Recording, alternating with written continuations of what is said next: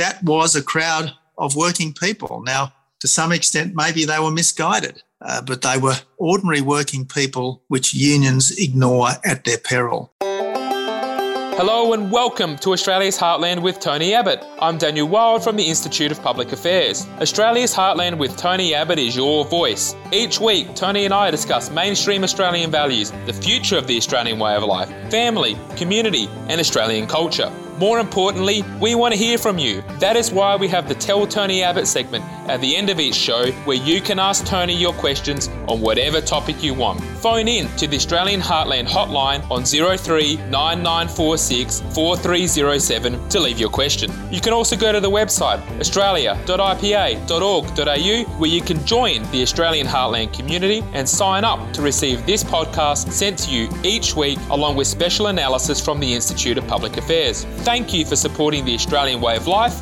And now to this week's episode. Hello, Tony, and g'day to all of our listeners. It's wonderful uh, to be with you all again for another episode of Australia's Heartland with Tony Abbott. Uh, before we get into it, I just want to remind everyone uh, to hit subscribe or like wherever you're listening to this podcast so that you don't miss an episode. You can also send in your question to the Australian Heartland hotline on 03 9946 4307 and we'll get to your questions at the end of each episode.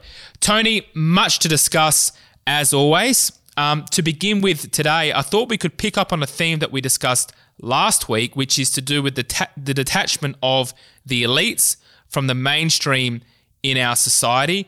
Um, there is a growing disconnect between those who are the leaders of many of our economic, uh, political, cultural, and social organizations uh, from the rank and file. Uh, Tony, what do you make of this divide? Is it something that's been a recent development or has it been taking place over the last few decades? It's something which has been taking place over a period of time. And I guess the most obvious example of it is, uh, is, is over climate. All of us appreciate that we've only got one planet I think all of us are instinctive conservationists these days. We don't want to be prodigal with resources. Uh, we hate waste. We hate rubbish. Uh, we hate uh, land degradation and uh, water quality deterioration. As someone who spends a fair bit of time in the Australian bush, I hate to see uh, the bush invaded uh, by weeds I love to see the return of native animals like bush turkeys and wallabies to suburban national parks, which is happening in Sydney right now. But uh, the climate cult is absolutely entrenched in some circles, remarkably, even in uh, boardrooms uh, of companies which were once uh, very much into fossil fuels. Uh, it's certainly not entrenched out there in the Australian mainstream where people do want to rest lightly on the planet, but I don't think people want to give up their petrol or diesel driven vehicles. They want them to be efficient. Uh, they don't want particulate pollution, but hey, uh, why shouldn't we be able to keep our cars? Uh, they don't want to give up eating meat uh, and they want to be able to keep the lights on 24 7. And as we're finding at the moment, in Europe in particular, you can't be confident of keeping the lights on 24 7 if you are over reliant on intermittent renewable energy. We've got to have sufficient baseload in the system, whether it's coal, whether it's gas, whether it's nuclear. We've just got to have sufficient baseload in the system to keep the lights on 24 7. And we're seeing in Britain right now uh, factories uh, running short of of energy. Uh, we're seeing shortages of fuel and all sorts of things. We just can't run a modern economy uh, without reliable sources of baseload power. And it is absolutely imperative that government keep policies in place to ensure that we've got them. You mentioned that you don't um, quite understand why Bojo Boris Johnson is is going along with this climate zealousy. Why?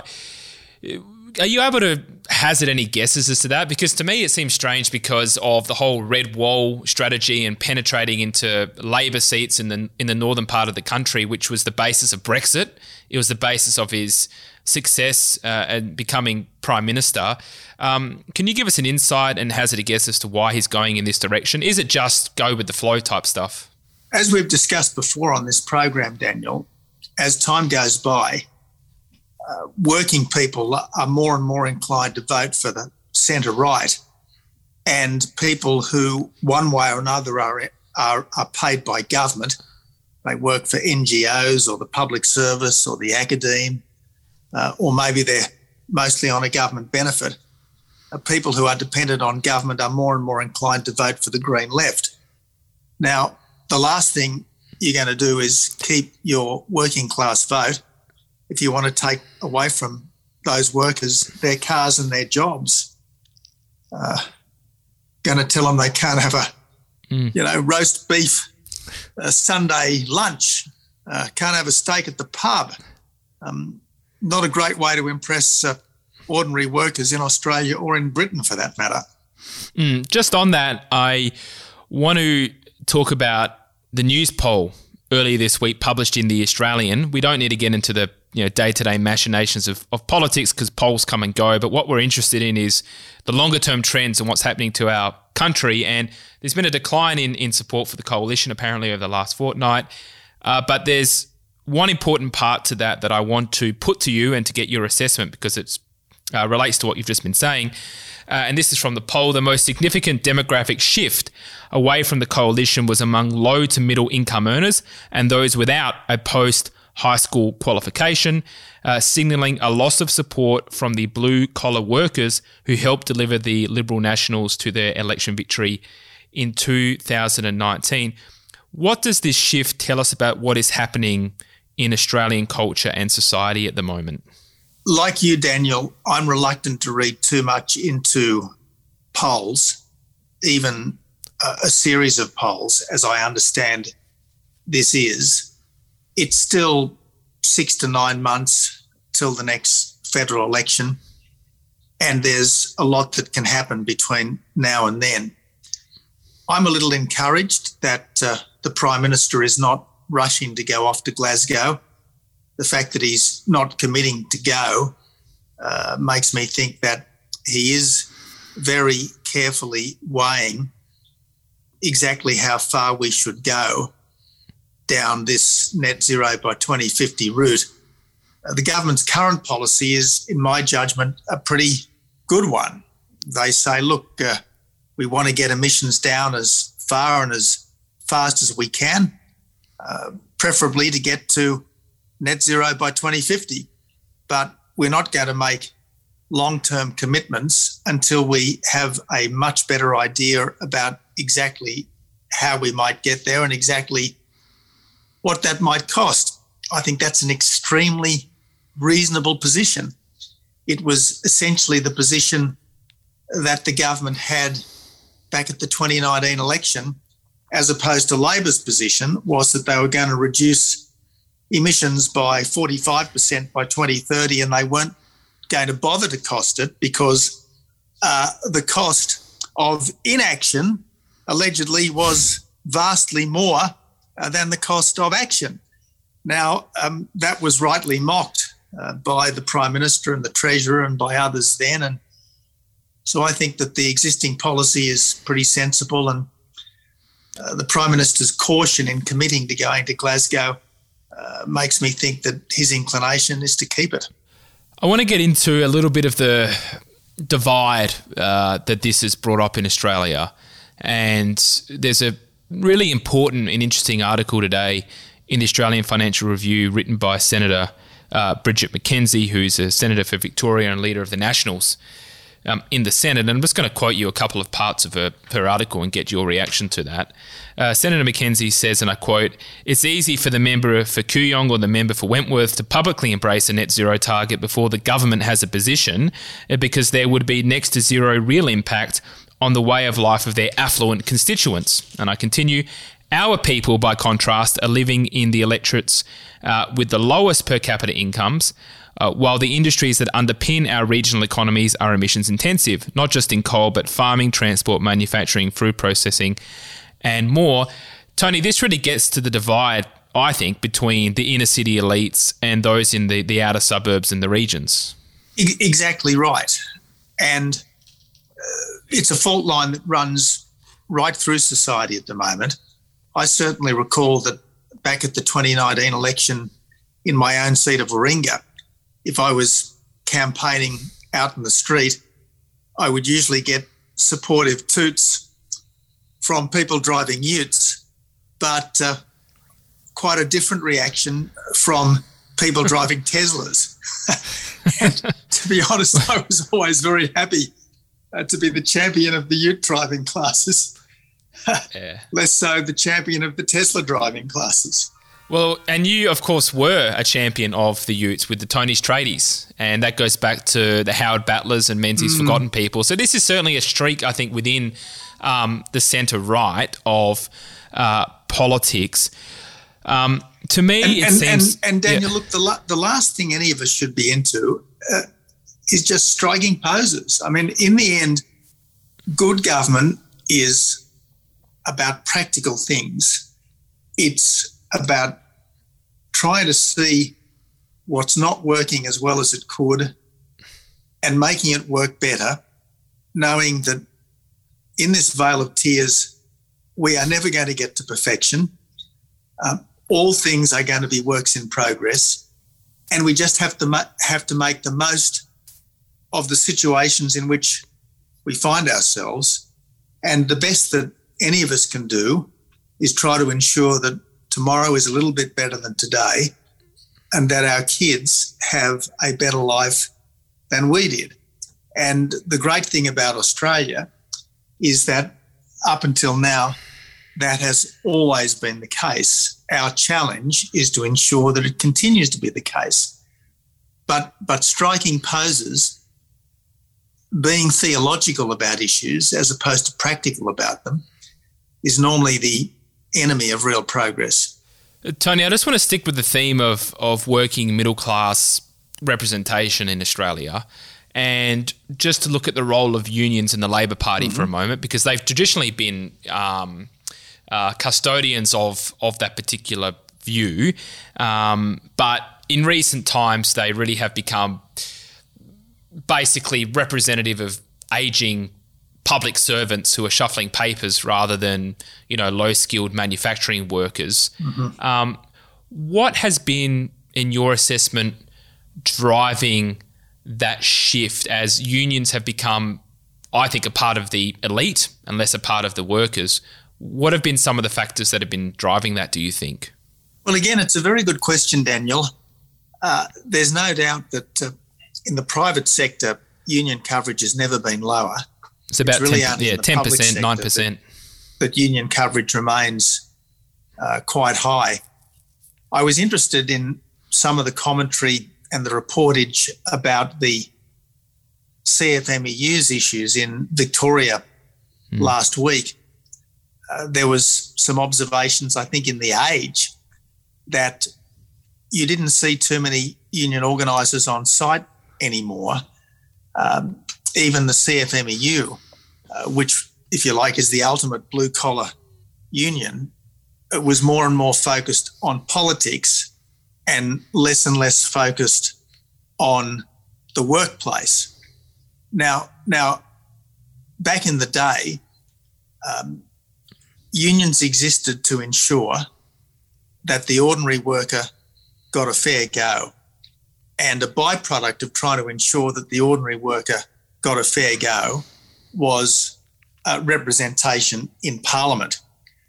Uh, these days, the unions exist less and less to produce a fair go in the workplace and more and more as a kind of apparatus to feed uh, the Labor Party uh, in the Parliament. And I think this is one of the reasons for what we saw last week uh, a detachment between ordinary CFMEU members and the CFMEU leadership. Now, look, I'm not an anti vaxxer, uh, although I think that people, generally speaking, have a right uh, not to be vaccinated if that's their choice.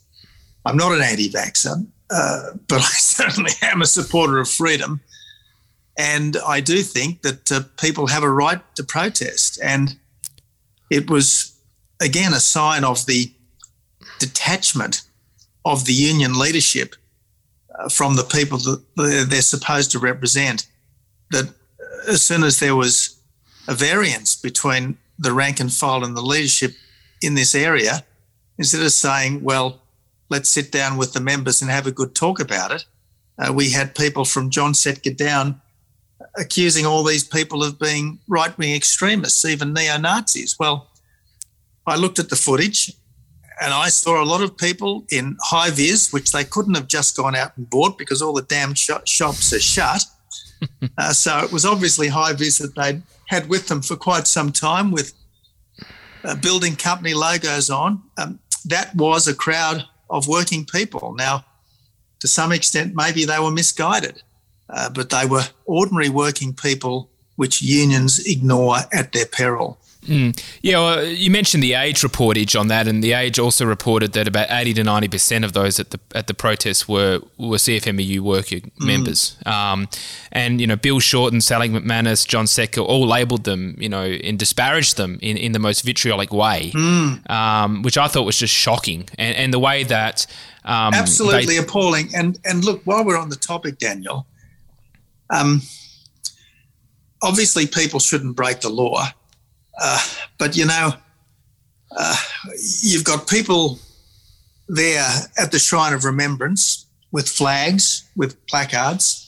To the best of my observation, they were simply there to make a point. They weren't being violent, they weren't being vandalistic, they weren't being destructive.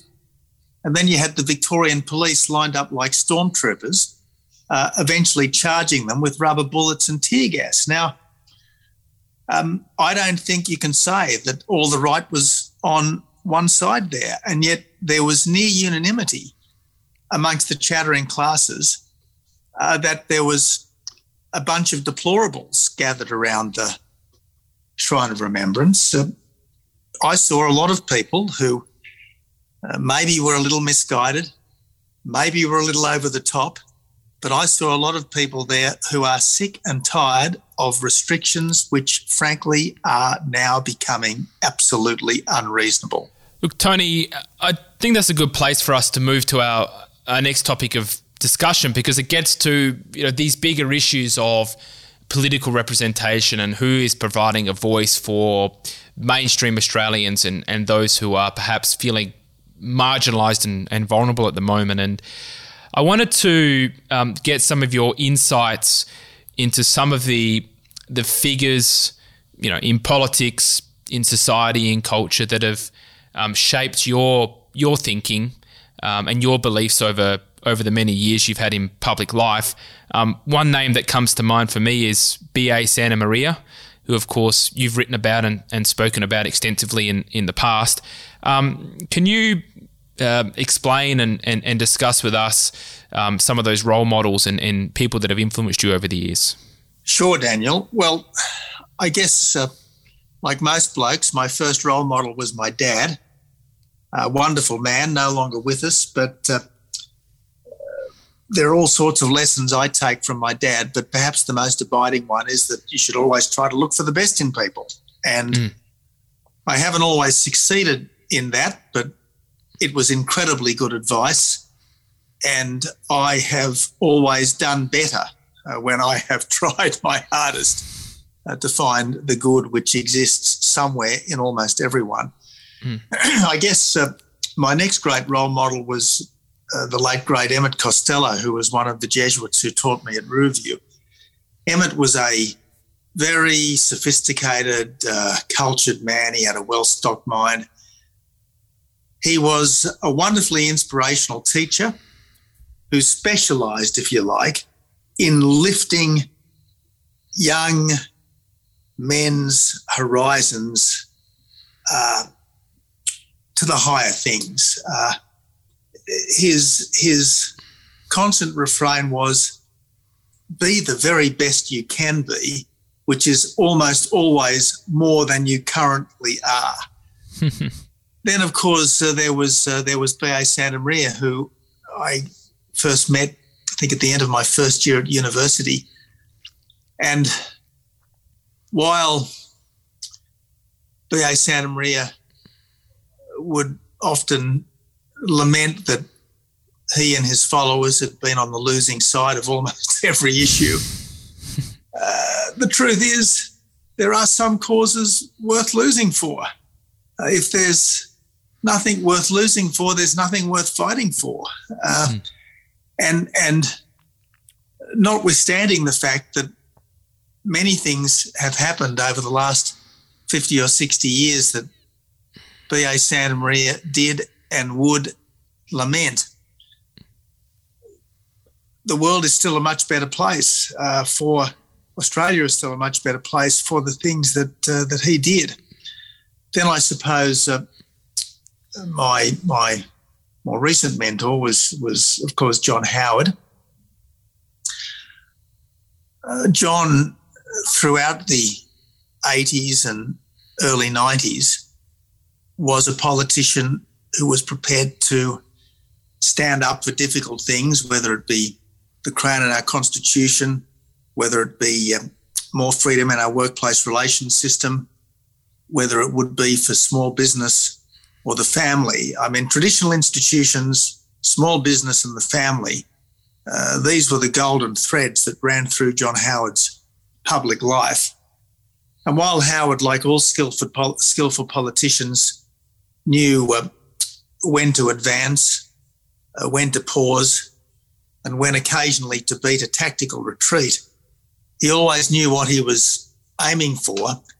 And over a very long public life, he succeeded in achieving just about everything that he set out to achieve. And uh, I guess for a long time, uh, my role was to be almost like a one man Praetorian Guard uh, for John Howard. And I'm very happy that I was able to do that quite effectively um, from the early 90s right through until 2007. Can I just get you to elaborate a little bit more on, on Santamaria and mm-hmm. his influence? Because I think a lot of our listeners would know who he is in a, in a general sense, but he had a, a significant influence through um, the DLP, the Democratic Labour Party, in the 1950s, not just because of the split that that caused in Labour, but in how he helped shape the nature of debate in Australia at the time, which was focused on essentially socialism and, and communism was a key factor. Um, can you explain a little bit about um, the influence that Santamaria had and the DLP more generally? Yeah, well, at one level, uh, the DLP turned out to be a vehicle uh, whereby, if you like, the uh, sort of conservative Catholics, if you like, uh, could migrate politically from the Labor Party to the Liberal Party. Um, at a deeper level, it was part of this longer term shift of working people from the centre left to the centre right. Mm. Uh, for me, um, Santamaria always struck a chord because he was absolutely in favour of a better deal for the little guy, uh, a better deal for the battler, which I think every decent human being has got to be in favour of. Hmm. Uh, but he was fairly pragmatic about how that should be done. And he was instinctively suspicious of thinking that the bureaucracy of organised labour um, and the sort of statist approach favoured uh, by Labor then and even now was the best way to go. So I, I guess Santa was instinctively a Labor man in the old days because he wanted a better deal for the Labor for, for, for the for the worker. Mm. But over time, he became disenchanted with institutionalized labor, which became, if you like, a, an apparatchik uh, a class as opposed to people who really did have the best interests of the workers at heart. And I can remember standing up in the parliament time and time again when I was a minister in the Howard government saying that the Howard government was the best friend that the working people of Australia have ever had. And I absolutely believed that to be true. And I certainly think that uh, from then right through till now, it is the Liberal National Coalition which better represents the real interests of working people than the Green left. Now, again, I suppose I should make a distinction between um, people who are still in the Labor Party, like Joel Fitzgibbon, who I think is very fair income in his desire to do the right thing uh, by the working people he represents, um, and and others who um, seem far more ideological in their approach. All right, Tony. Well, uh, thank you for that, and I think that's a, a great place to uh, leave our discussion for today and, and turn to our favourite segment, which is the Tell Tony Abbott segment, which is our chance to hear from you, our our listeners. And you can leave your question for Tony at the Australian Heartland hotline on 03 9946 uh, 4307 or on the Institute of Public Affairs uh, Facebook page. Just before we get to the questions today, I just want to remind all of our listeners to hit subscribe or like uh, wherever you are listening to this podcast uh, so that you don't miss an episode. Uh, Tony, our first question today is from the hotline, and it is from Greg from Kurnell. And this is Greg's question. Greg Baxter here from Kurnell. One of the great achievements of, the, of Donald Trump was fuel independency. Considering Australia has one of the greatest sand oil deposits in the world in South Australia, we don't have don't seem to have the political ability to want to mine and, and refine that oil. We have 13 days oil, and we need 90, and yet we're going to rely on Singapore to produce our oil for us. Why don't we have the political will to mine and refine our own oil? Thank you, Tony. Two points, Daniel the first is that if we do have these reserves, and I'm not sure that we do, but if we do have these reserves and they can economically be exploited, well, they should be. They absolutely should be. Second, we really do need to get 90 days of fuel onshore as quickly as possible. Jim Molan has been on about this uh, for some time. Angus Taylor, to his credit, the relevant minister, has, as I understand it, purchased uh, oil and other reserves in the United States. But it's one thing to have them in the United States, it's another thing to actually have them here in Australia where we need them. Hmm. Uh, we just never know when there might be uh, massive disruption of the sea lanes in the South China Sea in particular. And we can't count on always being able to get what we need at short notice from overseas. There are certain absolutely essential things that we have to be able to do in this country or have in sufficient quantity onshore uh, to make do for quite a long period of time. Thank you, Tony. Our next question is from Sarah. It's from our Facebook page. And Sarah's question is about the protests, which we've already discussed, but we can elaborate on a bit more. Um, this is Sarah's question. Uh, Tony, what is your take on how the police have violently dealt with protesters in Melbourne? I never thought I'd see this happen in Australia. Well, I agree with Sarah. Um, and I think that generally speaking, the policing of these health orders uh, has been incredibly overzealous and heavy handed, uh, particularly in Victoria, but even in New South Wales. We've had uh, police uh, in, in riot gear uh, prowling around places where people congregate. It just shouldn't be happening in a country like like ours. Um, the rules have often been over the top, as I say, and unjustified by any real science. And the police have been very heavy handed. We even had the New South Wales Police Commissioner at one stage uh, telling his uh, members to fine first and ask questions later. Well, that's the last thing that a police police force should be doing in a country like ours. Well, I completely agree, Tony. Uh, thank you for that, um, and thank you for another wonderful discussion today. And thank you to all of our listeners uh, for tuning in. Uh, the number of people listening continues to grow each week, which is fantastic. Please keep sending in your questions. And uh, until uh, next week, um, have a good week. Tony, thank you very much. Good on you, Daniel. Cheers.